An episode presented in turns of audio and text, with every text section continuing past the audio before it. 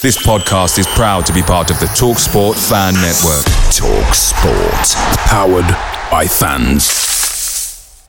The TalkSport Fan Network is proudly supported by McDelivery, bringing you the food you love. McDelivery brings a top tier lineup of food right to your door. No matter the result, you'll always be winning with McDelivery. Order now on the McDonald's app and you'll get rewards points delivered too. So that ordering today means some tasty rewards for tomorrow. Only via app at participating restaurants. 18 plus rewards registration required. Points only on menu items, delivery fee and terms apply. See McDonald's.com. The Talksport Fan Network is proudly teaming up with three for Mental Health Awareness Week this year. Beyond the pitch, beyond the results, we're here to connect fans, getting them to embrace the highs and lows of supporting your club because we're not just fans, we're a team. With two in three football fans having struggled with their mental health, we understand that life off the pitch can present its own challenges. That's why we're committed to ensuring you have the tools to stay connected with your friends and fellow supporters. Take a moment to connect with your mates. A simple text or an open conversation can make a world of difference. And if they don't respond right away, don't hesitate to follow up. Let's all take a moment to talk more than football.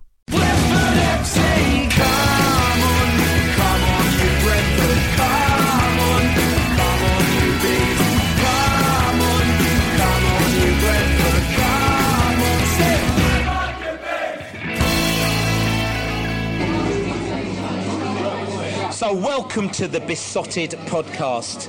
It's a Thursday night yet again, and we decided to go out on the road. And this time, we're actually recording the podcast in the pub because we thought it's Christmas time. Well, not quite, and we're going to have a few beers. I've got a few good friends in the house with me today. We're going to talk about all things Brentford. I've got my man, the Beesotted man, Mr. Dave Lane. Happy Christmas, everyone. That's terrible. And I've also got my man, Mr. Trevor Inns, also known as Banana, from the Griffin Park Grapevine. I'm very pleased to be here. Very, very pleased. He sounded pretty sincere as well. and I've got the man. We know him as Merritt. Some people call him Rich. Never heard of him. From Bias. How you doing, my man? Hi, not too bad. How are you? A few pints have been flowing, and uh, if we start to make no sense whatsoever, then just ignore that. But listen, we're going to talk about loads of things. We're going to talk about FA Cup, Huddersfield, Blackburn, all sorts of nonsense. But first of all, we're going to go back to last weekend to listen to what the fans thought about the game after we lost 2-1, unfortunately, to Chris Powell's Huddersfield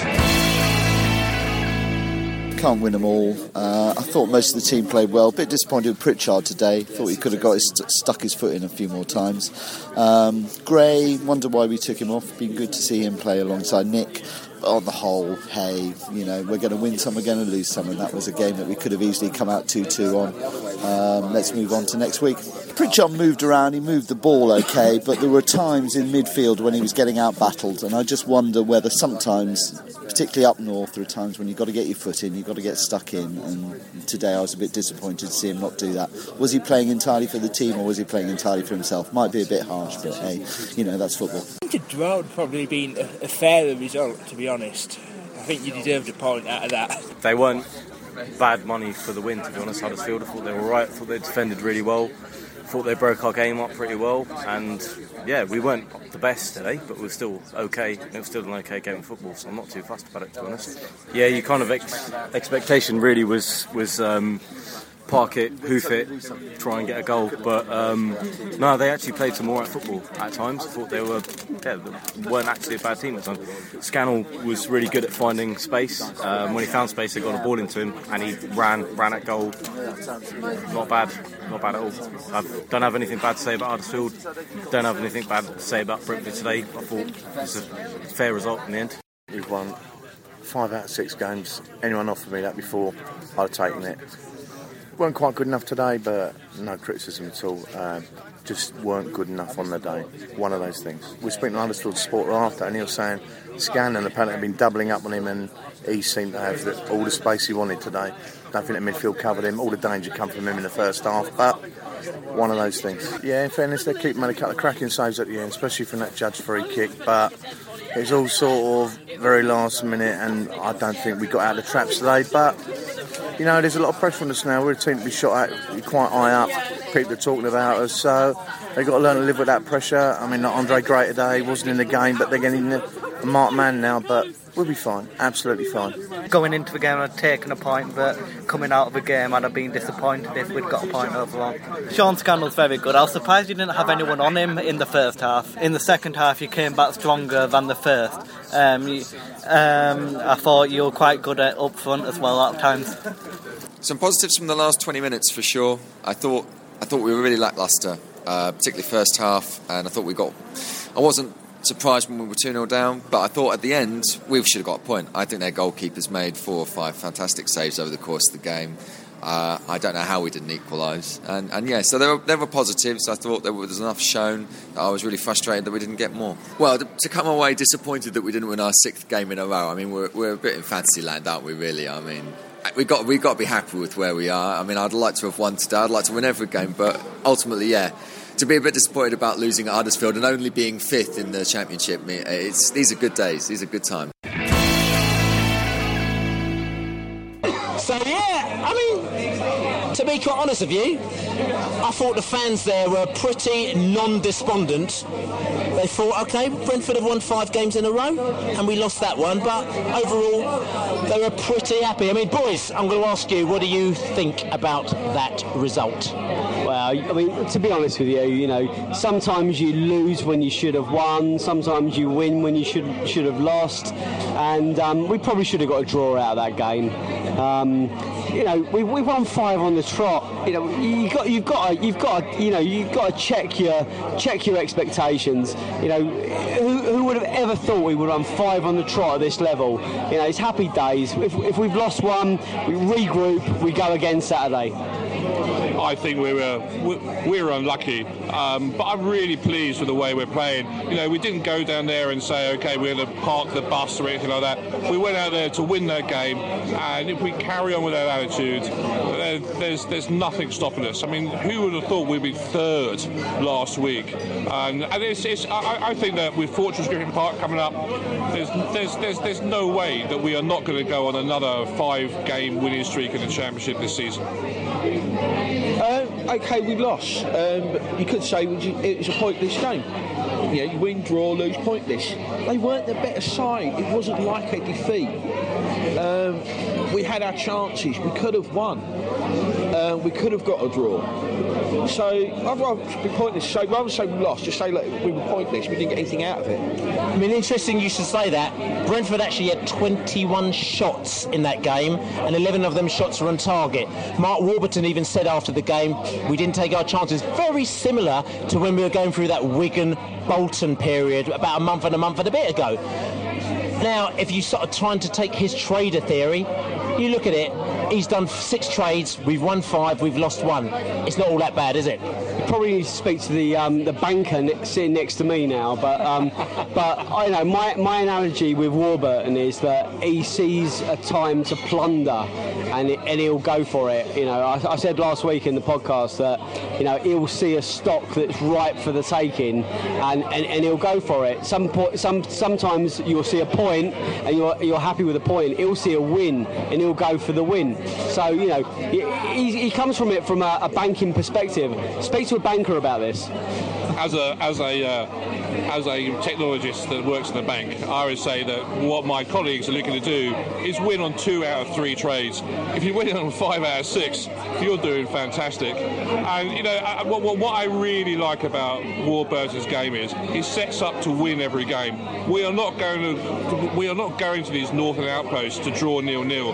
We are going to win, and uh, that's that's what the, it seems to be our whole philosophy is about. And I love it. I love the football we're playing. I love the attitude. I love the never say die. I love the two goals in 10 minutes against Fulham. Great stuff. That's that's what our club is about these days. It's brilliant. Interesting, a couple of comments from a couple of fans that we spoke to as well.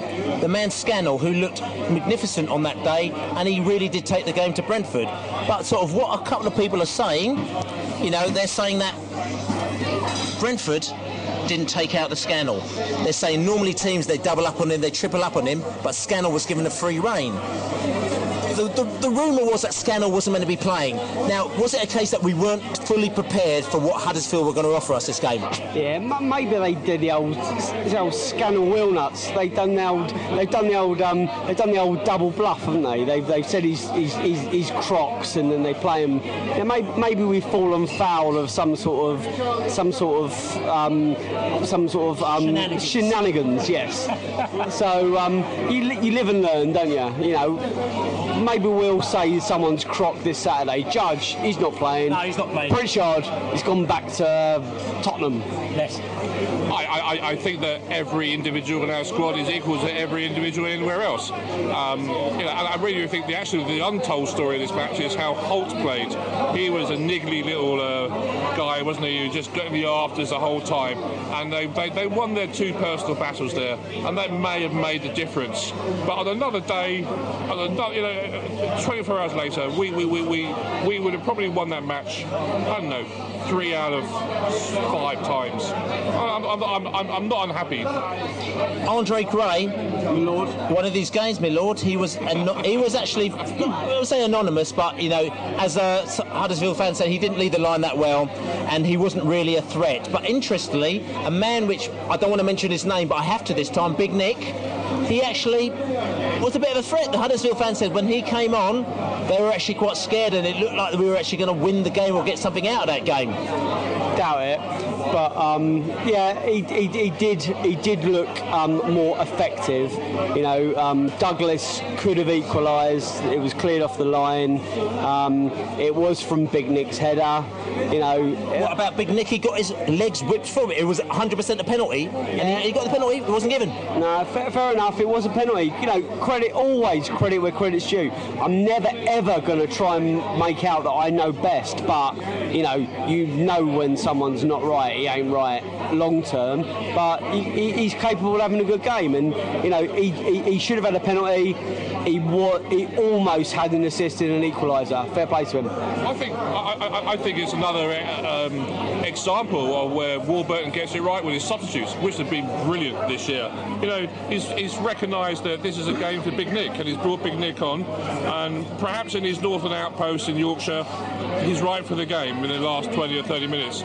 So again, I would say um, he may not be right for us long term, but it's, it's, it's credit to Warburton that he's made the right substitution yet again. I, I, I mean, seriously, I have to say, you know, to Warburton's credit, he is loyal. He will stick to players who he believes in, and whether we as fans think that is the right thing long term, he will he, he will get, he will back his players 110. percent You know, you say that with with Gray. Um, you know, he stuck with him. There was calls for him to be dropped. You know, it was the wrong thing. I knew it was the wrong thing, but you know, Warburton will back his players, and you can't argue with that.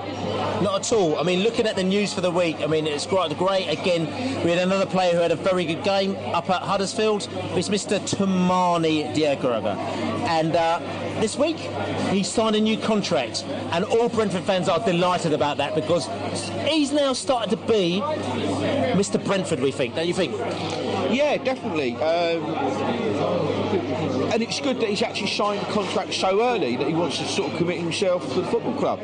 You know, hopefully a lot of the other players will sort of follow suit and sign up and be part of the squad.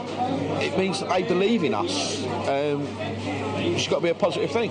But the positive thing about him is that he could have gone to, he went to Portsmouth, he played very well there, he could have gone to Coventry, he could have been a key player in somebody else's side, which we thought he should have done because he looked like he was being on the shelf. But we, he stuck with it and he said, I want to play for Brentford. And surely that's the type of player that we want to play for us, isn't it?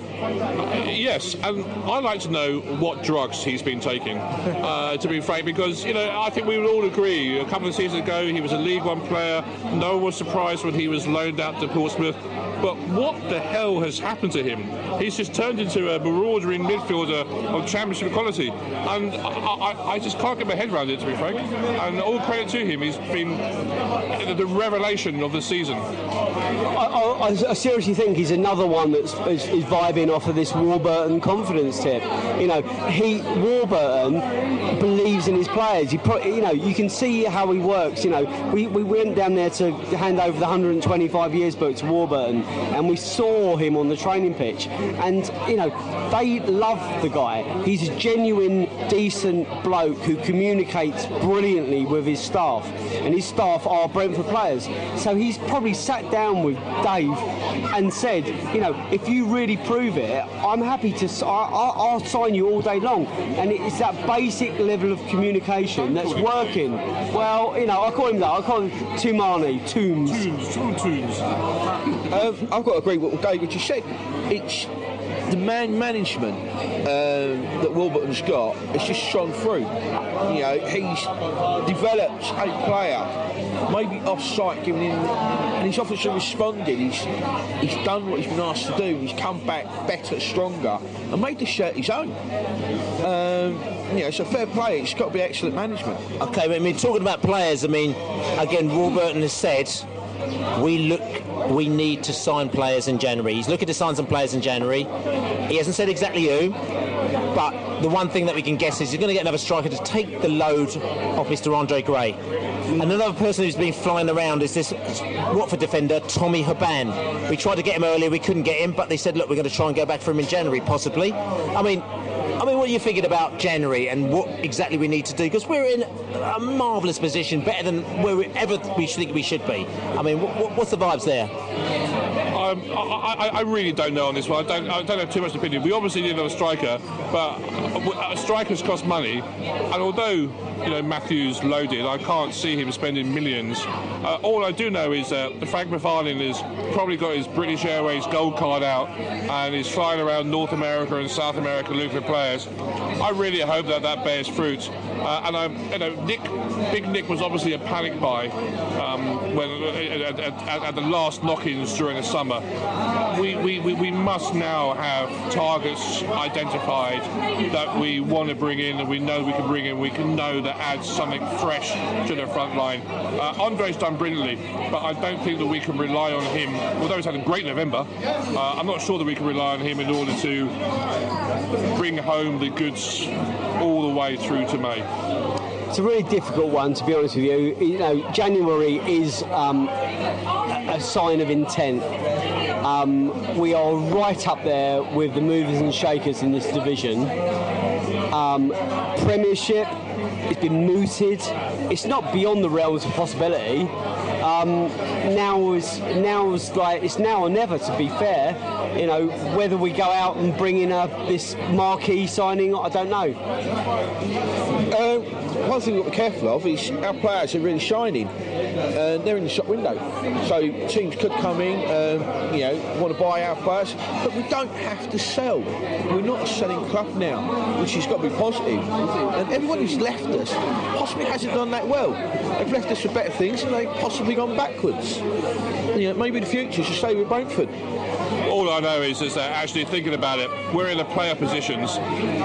Do we want to strengthen or do we want to stay where we are? Knowing Matthew, he will want to strengthen. He will want to. He, will- he will want to crack on and push on. Uh, there's only one way this club is going, and if we get the right striker and then maybe one other player, we're always too short of a great team. We are going places. Should we stay or should we go now? Uh, we'll answer that later. So listen. Huddersfield, there was about 3,042 scouts apparently up there watching that game after our five-game win. And if you believe the press, most of them are up there for Pritchard. I, I don't believe 100% they were there for Pritchard because they're probably looking at Judge, they'll be looking at Gray, they'll be looking at all sorts of players up there. But I think, you know, maybe Pritchard's and manager Andre was out there working it hard, working it hard. Andre, fair play to you, mate.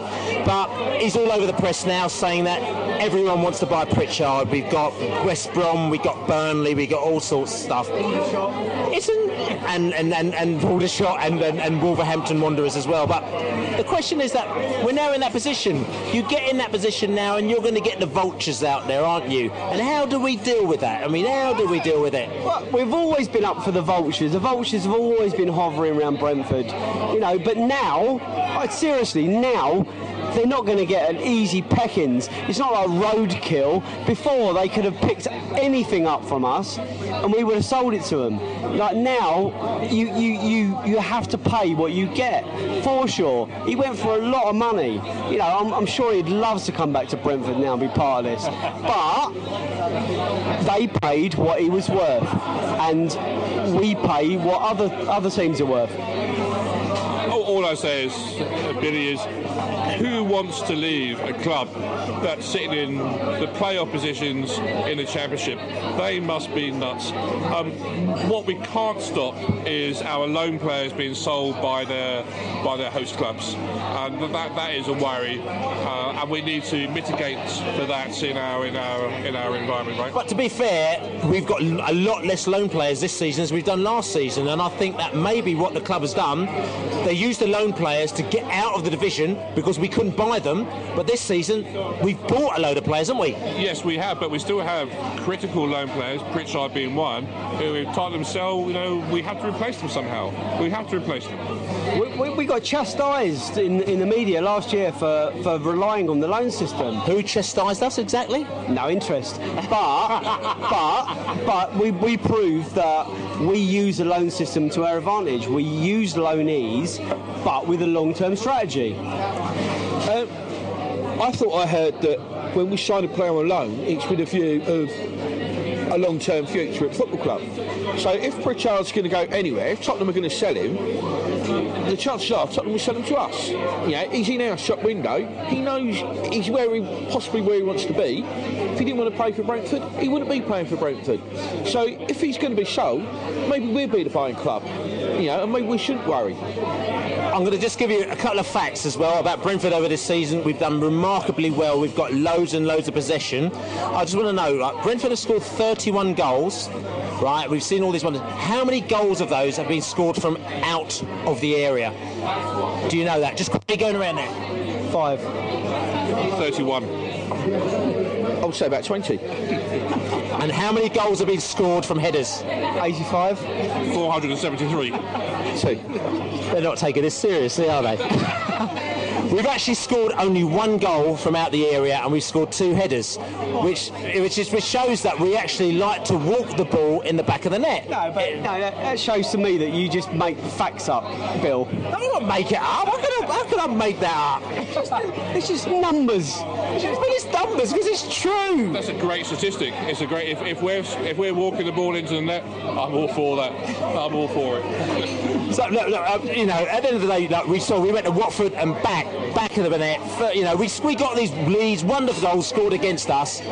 And maybe is this a problem where we're not, you know, just taking risks from outside the area, or do we need to walk at the back of the net? Was Billy was was Jota's goal against Fulham inside the area or outside the area? This is the question. We're trying to work out which was which one of the goals was from outside the area. Well, I mean, I want to give it to Jota, but I, I'm quite happy to give it as an own goal because whatever hurts Fulham more, because you know, if it hurts them, it was an own goal. Hold own, own goal the last Yeah. minute. Yeah, yeah, yeah, I agree.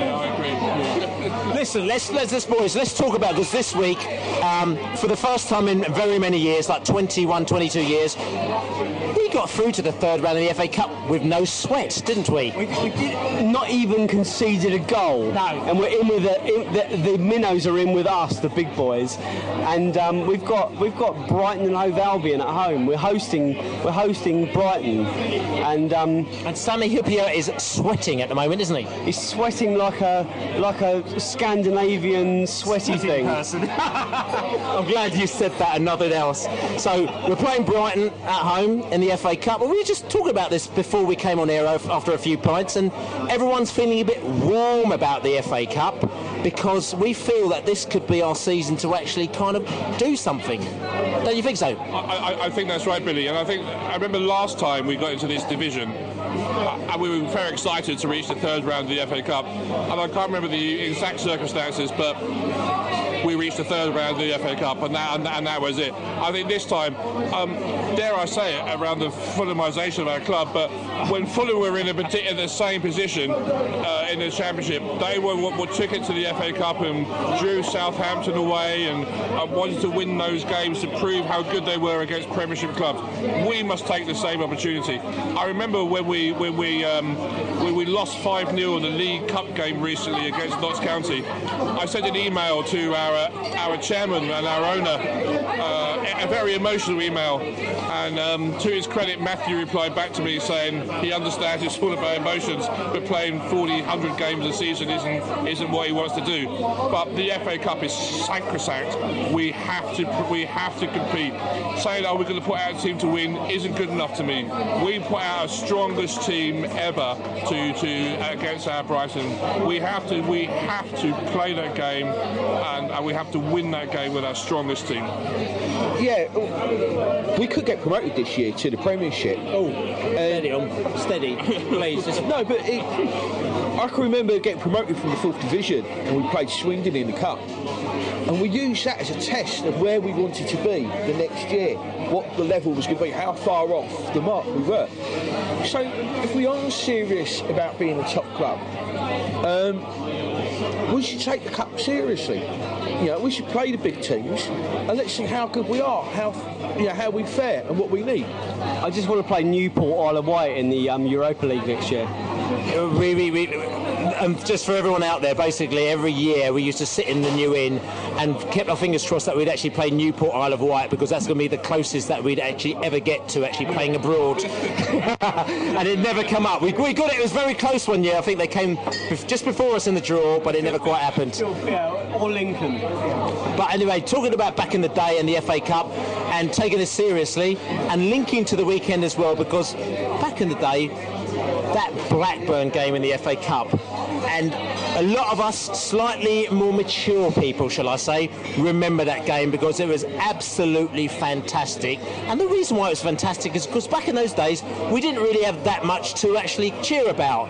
So we had the, the Leyland DAF back in 1985, and then all of a sudden this cup run turned up, and this was just one of the few things that actually happened to Brentford. And we got to the fifth round of the FA Cup, and we went all up into Blackburn in our droves, not expecting to win. I think they were in the second division at the time. I can't even remember, and it was absolutely brilliant, wasn't it, boys? Gary, Gary, Gary, Blissett, Gary, Blissett, Gary, Blissett, Gary, Gary, Gary, Blissett, Gary, Gary. Well, that, you know, I think to most Brentford fans, that could be the biggest away day ever. I mean, there were thousands of Brentford there that day, and we went to we went to Ewood Park and we bossed it. Um, it wasn't. It wasn't. A, you know. It wasn't a, most amazing Brentford team. It was a great Brentford team.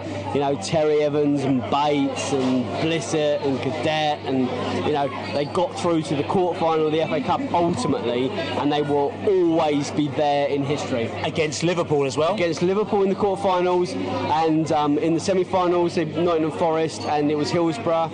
It was a bad, bad thing, but Brentford beat massive favourites. one of the best days of my life, one of the best experiences of my life was being at Blackburn, going to Anfield and we hit the post and we if we hit the post we would have won 1-0 everyone knows that. Apart from the sheer movement that, Liverpool had in that game compared to us was amazing. Um, and we're playing Blackburn this weekend as well but it's not only about that that cup run that got us to the sixth round of the FA Cup. I, think was the furthest we got to we got there twice against uh, against Hull. But it, under Martin Allen we had two fifth round uh, runs in the cup brilliant this is what this is what brings supporters to the club is that is those long cup runs and I hope we're going to have another one this year I mean, we've had a couple of scenarios. Obviously, we've been very, very much focusing on the league recently. So, especially in the League Cup, we've played an inverted commas weakened side in the cup. It hasn't gone to our favour, particularly, has it? This season now, okay, we're doing pretty well in the league, but you know, the argument is that the FA Cup is sacrosanct. We need to really do something in the FA Cup. So, you know, what's going to happen here? We're playing Brighton. Do we rest a couple of players? What do we do, Merritt? Um, only rest players if they're injured or if they're fatigued. But no, we got we got to put out a strong side. You know, we're already in the third round. We're closer to the final. We have been for ages. Maybe we only need to get to the semi-final to qualify for Europe. Um, you know, we've joked about it, but we're not Little Brentford anymore. You know, we're a club on the up, and it's achievable. We should go out there and do the best that we can.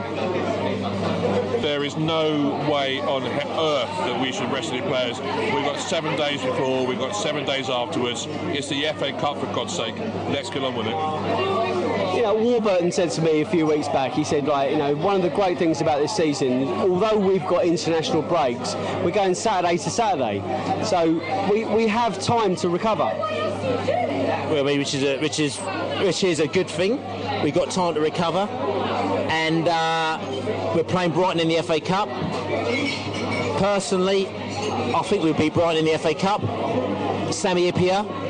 I'm hoping that Sami Hyypiä won't be there. Uh, will- sorry, will be there. Will be there when he plays us. But most of my Brighton friends think he won't be there, which may be the problem. And, and of course, um, Matthew Benham has a, I won't call it a vendetta, but he has a rivalry with the owner of Brighton, who's Tony Bloom, who's a, you know, in, the same industry as Matthew, and uh, it's going to be very, very interesting. And I think, I think Matthew will probably insist to Mark Warburton that we pull out the best team we got. I'm sure he did. And talking about Brighton, I mean, I'm flipping the flipping the script here. We're talking about all sorts of stuff here, but Brighton t- couple of tickets have come on sale, and the Brighton tickets have come on sale, which is 30 quid, which is exactly on the probably upper echelons of what we would really like to play for football. Um, we charge them 30 quid? uh, I'm not sure. I don't think we charge them 30 quid, so it hasn't gone like a recipro- reciprocal deal here. But they're charging us 30 quid at Brighton. But what's more to the point is that this is an alert that's come through our Wigan friends, who are now very friendly with us, where they're being charged 36 pounds for a Leeds ticket, right? Which means that we will two months' wages, isn't it? Yeah, which really means that we'll probably be charged 36 pounds, and it's 41 pounds on the day to go to Leeds. Now I know 20's plenty. All these campaigns are happening, you know, but it's just it's, just, it's out of order, though, isn't it? I, I pay 80 quid not to go to Leeds, to be honest with you. I think I think um, the league let clubs get too cute with their pricing. You know, if you're a member, you can have twenty pound off the fifty pound ticket. It, it, has to stop. It has to be. You know, or, Swindon, where oh you haven't you have your own special stands, so you've got to charge your own special away prices. We should come down hard on that. Everybody should pay the same price. And if if if if, if, if it's thirty six pounds to go to Brighton and everybody in Brighton is paying the same price, I don't have a problem with that. What I do have a problem with is when people, including ourselves, and we don't do it by the way, is fleece away fans. And the thing is that, you know, to of Ray fans, we went to um, Huddersfield last week, it was £10 to get in, right? Quality, £10 to get in. We went to Wigan, and it was £15 to get in, like, you know? Well, that's that's that's proper Northern value for money. Um, it's probably they're probably charging pints of beer. So in pints of beer, that's probably a hundred pints of beer. Yeah, m- maybe maybe I'm flippant about you know the, the cost of football, but you know seriously, it, it has to be relevant. It, it, it has to be affordable.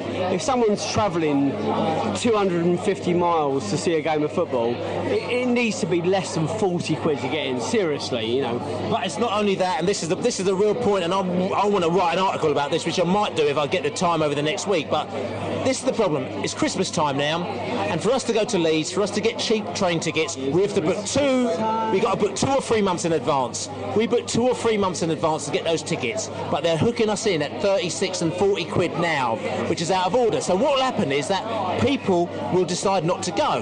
So all of a sudden you don't get the travelling support that you want to. Then people start taking the piss out of you, saying that you're actually not taking the people that you want, and it, it's a vicious circle. It is a vicious circle. This, this, this is the whole thing about TV, right? What what day are we playing on? When, when do we know we're playing on on on that day? And the other thing about TV monies is, what, what is the ratio between what clubs get with TV money and what comes through the gate? You know, how are Chelsea charging so much to come and watch the game when actually a huge percentage of their revenues comes through TV monies.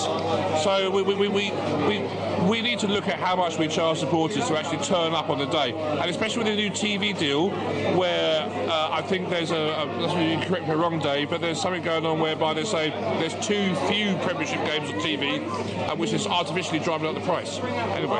But I, I think that last Saturday was Tottenham Hotspur's second second Saturday three o'clock kickoff of a year, a 12 month year, and that shows you the way that football can get twisted. Try and beat Derby supporter. Well, you know, yeah, Derby's the same. You know, they are they are the Tottenham of the Championship. So, you know, this is this is the this is the real world is now that if you're a successful club in your league, you are going to get picked to play in, in football uh, in on the televised games, and you have to be aware that your your games aren't going to be on Saturday at three o'clock.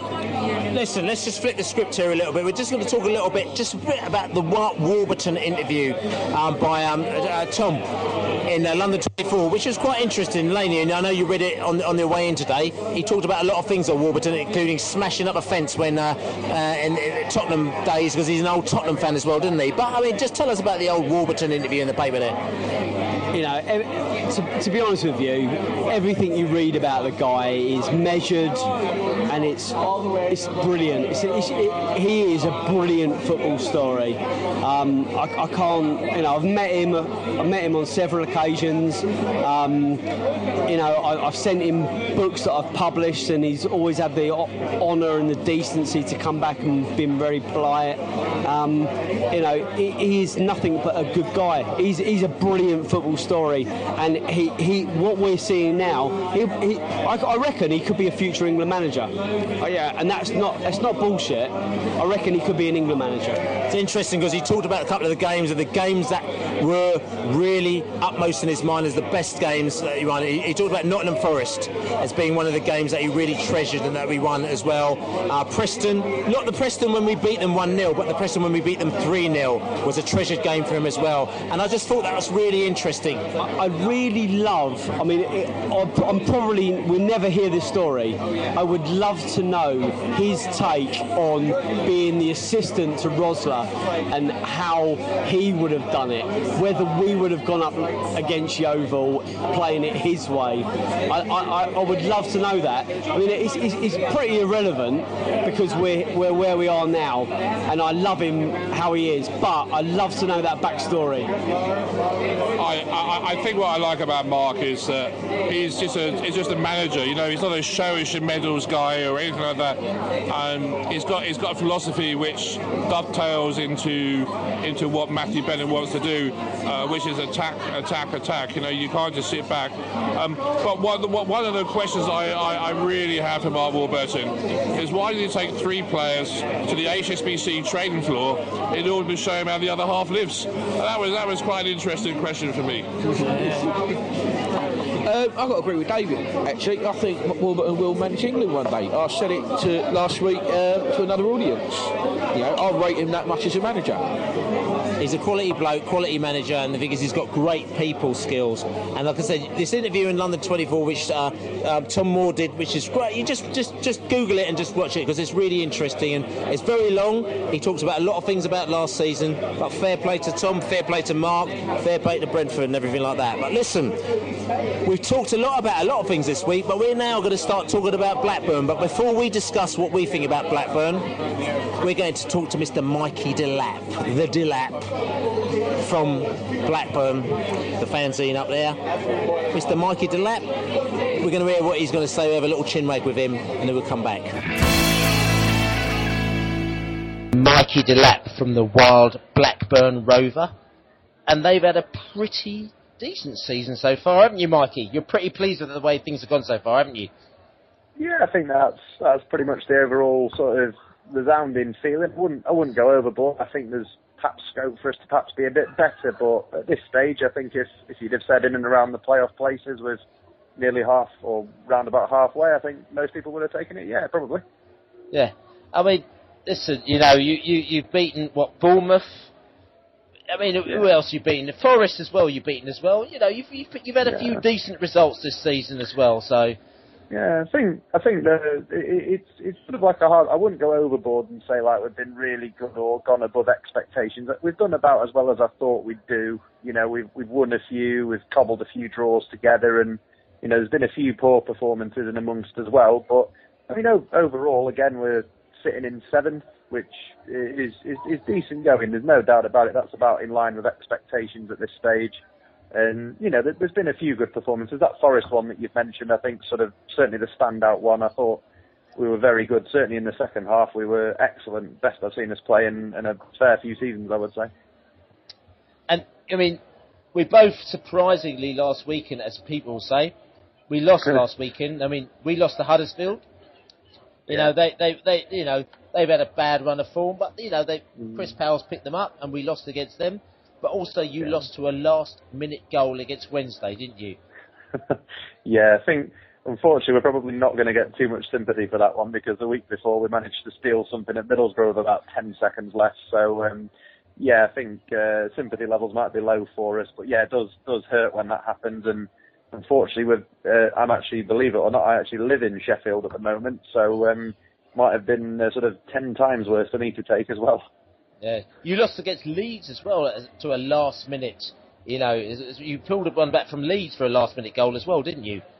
Yeah, right? well, it was yeah, it was near, it was near the end. late. Yeah, we, we were actually down to down to ten men, and uh, Rhodey's took away a, a penalty with about five minutes left. So uh, yeah, again, it, it swings and roundabouts, isn't it? It's a tight league. There's not much between teams, so these little moments sometimes just make it make all the difference. We're going to talk about. There's a couple of ex Bees players in our in ex Bees players, you know, or ex Blackburn players. Sorry, in our ranks. Yeah. And I'm going to ask you about them. I mean, the man Alan Judge. I mean, why did you let him go? We've got no idea. Why did you let him go? Well, I I, I kind of like him. I think he's he's you know he's quite a diminutive little chap. To look at him, to be fair, he doesn't really look up to much just from a you know how he looks as a person and a and, a, and as an individual. But he, he's a talented player. I liked him. I, I think where he suffered with us is that he plays in a position as a forward slash winger where we're already fairly well stocked. He was actually bought in, I think, to have a, a good run in the side, but as as players that we considered better became available, like the likes of Tom Cairney, he sort of got pushed to the fringes. And I mean, fair play to to Judgy as well. He's um, you know, he's not the type of player I don't think who'd just sit there going, oh well, I'll just bide my time and pick up my money and see how it goes. It's quite obvious that he wanted to play. He made a big fuss about wanting to play, and you guys gave him that chance and we didn't. And fair play to him. He seems to have made the most of it. I mean, he has. I mean, and Mark Warburton, our manager, has said that he reckons that Judge is the best player that Brentford have ever bought. You know, for, probably for the money that we paid for him and what he gives to the team, he thinks he's the best player we've ever bought. And uh, Brentford fans are happy with him as well. I mean, he's been absolutely fantastic. He moved from the wing and he's come in a little bit now, so he's a little bit more central to the play. So, uh, Yeah. and he, he's been brilliant. Yeah, fair, fair play to him. I, I don't begrudge it. Him, he actually, believe it or not, he had two spells with us. He was from our uh, youth team ranks as well, so we've seen him a couple of times, and it never really panned out for him at, at, at Ewood, Ewood Park, and you know, it's it, that's just the way that it happens sometimes. It sometimes you thrive in in, in at different teams and in different situations and under different managers, and that's obviously what's happened. So That's don't that's begrudge, right. don't begrudge him at all. That's right. And also Jonathan Douglas. Do you remember him play for you at all? I do, yeah, yeah. He's, he's another one. He, he seemed to start quite well. He came he, when he played for us. He was quite young. It was sort of during the, um, you know, the sort of Graham Souness uh, time at, at Rovers, which was a long time ago. He was a very young lad then, and he, he, he again, he, he seemed to have a bit of talent, and uh, he, you know, he seemed to work. He seemed to get through a lot of work in midfield. But again, it was with us being in the Premier League at the time and him just sort of starting out, the, the two the styles didn't really align for him at Rovers, and he, he's moved and shuffled around. And I can't say I've seen him much for, for Brentford other than the odd highlight, but looks like another one who sort of thrived for you as well. He's Um, been br- he's been brilliant this season, but I'm going to have to come to the number one man, not not over the other three, but just because he he he, he epitomises the season when we went up from Division Two, Mr. Jordan Rhodes. yeah, that's I mean, cool. I, I, yeah, He's brilliant. uh, he was brilliant for us. Yeah, yeah, he's he's not been too shabby for us as well. To be fair, overall, uh, can't can't really say we complained. I think when we first bought him for eight million for a player who'd never played any higher than League One, it seemed a bit sort of risky. Really, I think most people would have said, but um, you know, his, his goals to game ratio is uh, second to none. In fact, in the Championship, uh, over the last few seasons, there, there hasn't been a better goal scorer over that sort of two, three season stretch. So yeah, I've, I've honestly nothing but good things to say about his time at Rovers. That's for sure. He's a nice lad as well. He, he's uh, you know he, he's, he's very modest and down to earth. He's a good ambassador for us to, have at our club as well. And the thing is that you know you've got to talk about like football fans. When we go to games week in and week out, we knew players. We saw Mm. Jordan Rhodes. We've been going for 20, 30 years, and when Jordan Rhodes played for us, we said he's too good for us. We're in the second division. We, we plucked him out of the academy at Ipswich, and like he hmm. was getting no game time. We plucked him out of there, and then all of a sudden, it's like in the second game, boom, hat trick. He was scoring goals or laying off goals. He was brilliant, and we thought he was brilliant. And we talk about this hmm. whole thing. We mentioned it earlier. Roy Keane, you know, we thought he's no chance he's going to play for us. We went back to Ipswich. Roy Keane said, "I'll have a look at him." We looked at him. He said, "No way, he's rubbish." And he flogged him to Huddersfield. We were like crying because we would have, we would have, we would have wanted him, but obviously we didn't have the deep pockets that Huddersfield had. They paid Mm. about a million pounds for him, I think it was, and we thought, bloody hell, that's a lot of money.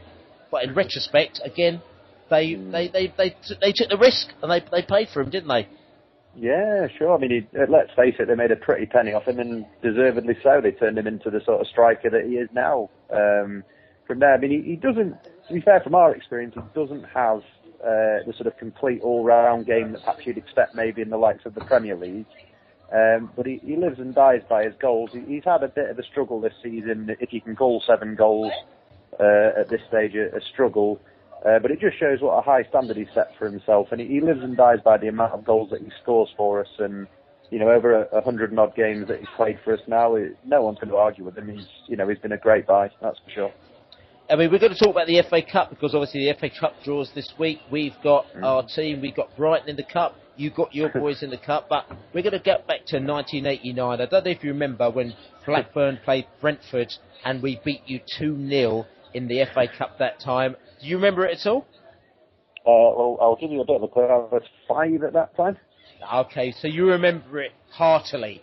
As much as we do, like. I tend to, I tend, I, I suppose I got to, uh, to give you a bit of a picture, I think I probably sort of picked up on Rovers around about 91. Um, from there, that's about the time that sort of I actively started paying much attention to them and supporting them, if you will. Uh, but, uh, you know, you, you look back through the, the years before you to see the sort of team that you were before. So, you know, I know it as an event and as a, you know, as something that happened. And I do recall the score and, and, and the sort of circumstances around it, but I'd be lying if I said I was paying much attention at the time at five years of age. I mean, I have to mention it again because it was Mm. like a time when Brentford were absolutely rubbish. So we didn't really have that much going for us. So, like I said, the, the Leyland DAF in 1985 was a major event, and then this was Mm. probably the next major event for us because we had nothing else going on. We, we were always a, a, a near miss team or just nothing else going on. So a lot of the older fans will remember that, as I do. Not saying I'm old or anything like that, which is cool. No, no. But listen, I'm going to come back to talk about rivalry. Mm. Burnley shirt. What's this all about? You're voting for this Burnley shirt, aren't you? yeah, I think it's um, I think it's what the the kids would call uh, trolling nowadays. It's uh, perhaps a, a little bit childish, but then to be fair, football fans are not probably the most mature of people. I'll include myself in that. Um, it's yeah, basically Burnley has, have bought out there or are, are planning to bring out an away strip next year, and they've sort of taken it to their fans to pick one of three options to to pick up a shirt and uh, and you know and vote it as their preferred away kit. Um, I think a few Rovers fans have sort of clocked that um, the, the option two, which you can all vote for if you're listening, uh, is, um, is is a bit bears a bit of a resemblance to the Preston kit, which is another sort of team that's sort of a, rival in the area, and they've, they've really sort of voiced their disdain at this particular option, which we've picked up on, and we've all travelled over to the Burnley official site for uh, for sort of 10 seconds just to vote option two in as well, which uh, I'd like to think is doing quite well now. So. Um, yeah, it's uh, yeah. The, the, you, you can never display your uh, dislike for a team as much by voting their least preferred kit. I would have said. No, I hear that, man. So coming to the game on Saturday, what can we Yeah. expect and, and who do, should we be looking out for? Well, I'd like you to not mark our sort of better players if I had a preference, but um, I'd uh, yeah. I mean, our, our sort of big three this season, certainly from an attacking sense, have been Rudy Gestede, Jordan Rhodes, and Ben Marshall. Um, special mention for Ben Marshall actually. He's had a bit of a hit and miss time up until the start of the season, and this season he's been excellent. In fact, if there's been many better players than him this season in the championship, I'd be very surprised. Okay, so we're gonna, you know, so we take them guys out of the game. and we're going to beat you guys. Is that what you're going to say? I'd, I'd say you'd marginalise most of our weapons. Yeah, Tom Tom Cairney, our, our other sort of midfielder slash winger, who's a forward, is, uh, is, is is a handy player, and he, he's not to be taken lightly at all. But, but, but certainly those three that I mentioned to you first have been the guys who chipped in with the ball for the goals and, and looked the most threatening as well. Um, you know, so yeah, I would say they're sort of our big three, if you will. So, Mr. Mikey Delap, I'm going to ask you to give us a score prediction for the game on Saturday. I always make myself look really stupid when anyone asks me this. I've, uh, yeah, I'm going to stick to what I said um, or what I thought all week. Really, I think that you're quite strong at home, and I'm quite biased and always want us to do quite well. So I'm going to I'm going to stick in the middle, and I'm going to say it's going to be one all. Um, I quite fancy Gestede to score for us as well because he's always good in the air. Um, and yeah, difficult to look past sort of Andre Gray for you guys. He's obviously in some good form as well. So I'll, I'll plump for that. Okay, cool. And we're going to join you for a pint of pride before the match beforehand, and maybe shake hands afterwards if uh, one of us lose or win or draw or whatever. Is that the score? I think I think that sounds fair enough. You might have to point me in the direction of the right pub, uh, which corner I'm on uh, uh, at your ground. But yes, I'll certainly join you. All right, man. All right, nice you, Mikey. Take it easy, man. Good stuff, man. Okay. Thanks very much. Wicked, cheers, Thank man. you. Bye-bye. Cheers, mate. Bye-bye. So yes, Mr. Mikey Delap gave us everything we wanted to know about Blackburn. Well, probably not everything, but every, as much as we can get out of there. But listen, boys, we're playing Blackburn on Saturday. Interesting scenario. Obviously, they were on a run. They lost on Saturday. We were on a run. We lost on Saturday. We're playing each other.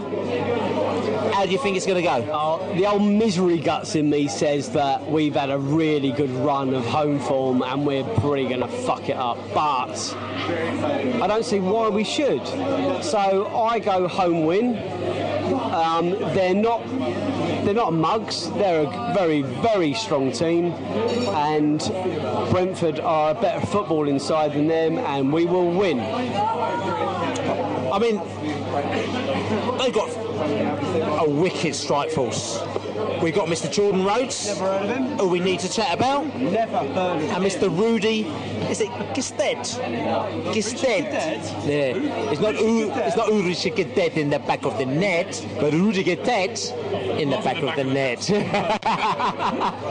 and between a glisten blizzard. and between them, they scored 18 goals already this season as well. We got Marshall on five as well, so they've got they've got they're quite potent. So what are we saying here, Mr. Banana? I, I've got a problem with Blackburn, and my problem with Blackburn is I I, I have to go to India uh, quite often, and I, I landed in uh, Pune Airport. And when I landed at Pune Airport, you know, you go through immigration and customs like any other airport, but when, but when you leave, there's a big sign saying "Welcome to the home of Blackburn Rovers." I know. And I thought, wow, that is that is marketing at its best. So um, I want to say, what what happened last time that we played them? We we, we, was, was, was that two 0 that we played them last time in in, in Ewood Park? So I, I, I'm two one. I'm going I'm going for I'm going for 47 0 as my prediction. Is that Fulhamisation? 40. No, that no no no. That, at Blackburn, that was not Fulhamisation. In India, I meant. That is Fulhamisation. Oh no, sorry, sorry. Fulham, Fulham, Fulhamification. Fulhamification. I, I got you know, Caribbean's got to have credit for uh, correcting my grammar on that. But yeah, I mean that that is everything that is wrong with English Premier League football these days. Is that the home of Blackburn Rovers is Pune, India. I mean, I'm going to play devil's advocate here, but I'm just thinking that, you know, you've got the Pune and you've got a whole set of fans that haven't supported Man United or Arsenal or Liverpool. They supported this completely and utterly unglamorous side who, ooh, they've just dropped to the Championship out of the Prem. We've got 10,000 people in Pune, India. I doubt one of them has heard of Blackburn, knows where Blackburn is, or realises that they lost 2-1 in the cup against Brentford in 1987 in the sixth round, fifth round. Punez-vous avec moi ce soir? Interesting. What did you say?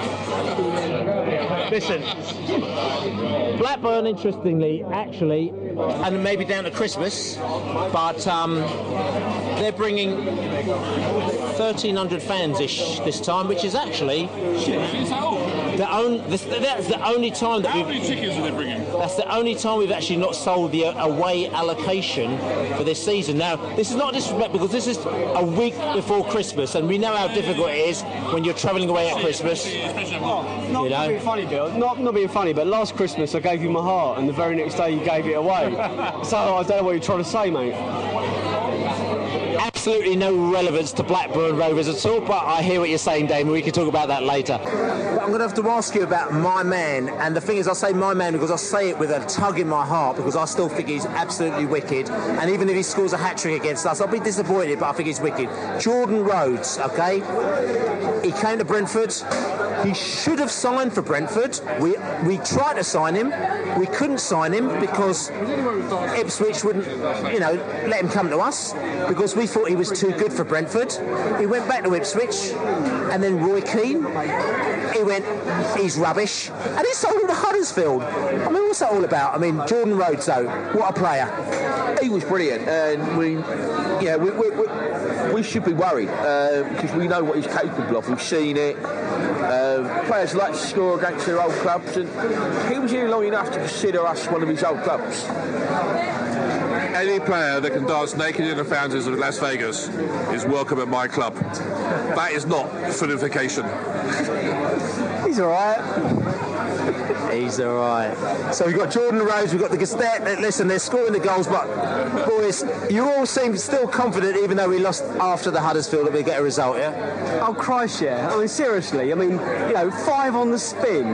You know, let, let, let's let's get a let's get a rain check here. Let's get a weather bomb check.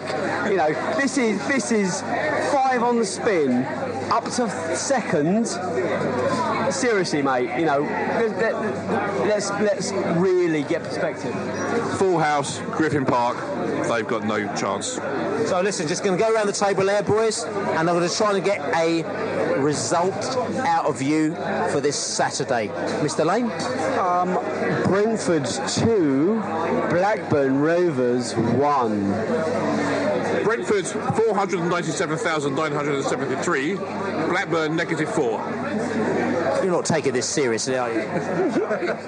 Uh, I think it'll be a high scoring game. I want to go for a 3 all draw or 3 2 victory. Um, we've got draw for ages. No, I'm going to be positive. I'm going to say we're going to win 3 2. I'm going to go Brentford 3, Brentford, uh, sorry, Brentford 3.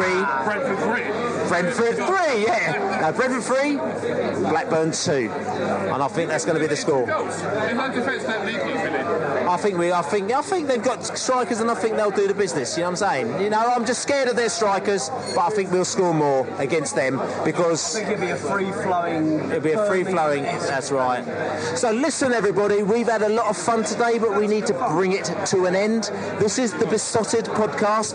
We're here with the Beesotted boys. Myself, Billy the Bee, with Jay, with Dave We're also here with the Griffin Park Grapevine tonight. That's right. With the Griffin Park Grapevine, we've got the banana, Mr. Trevor Inns. I didn't realise you guys would were besotted, otherwise I would never agree to this. We're here with Mr. Bias. We got himself Mr. Richard the Merritt. Hiya. He doesn't realise that it's actually finished. But listen, we've had good fun tonight. We need to do more of these in the pub. You probably don't understand anything that we've said.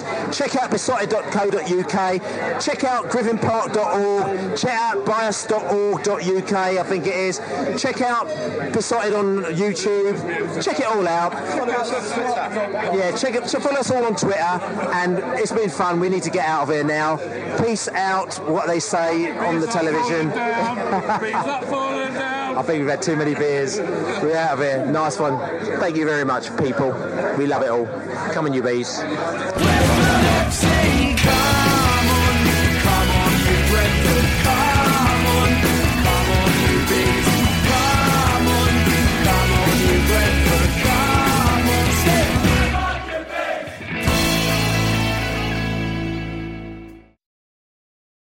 Talksport Fan Network is proudly teaming up with three for Mental Health Awareness Week this year.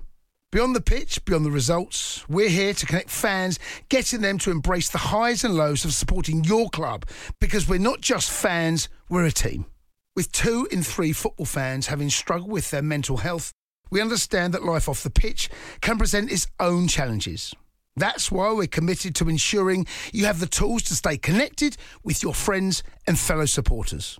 Take a moment to connect with your mates. A simple text or an open conversation can make a world of difference. And if they don't respond right away, don't hesitate to follow up. Let's all take a moment to talk more than football. Away days are great, but there's nothing quite like playing at home. The same goes for McDonald's. Maximise your home ground advantage with McDelivery. Order now on the McDonald's app. At participating restaurants, 18 plus serving times, delivery fee, and terms apply. See McDonald's.com. This podcast is proud to be part of the TalkSport Fan Network. Talk Sport. Powered by fans.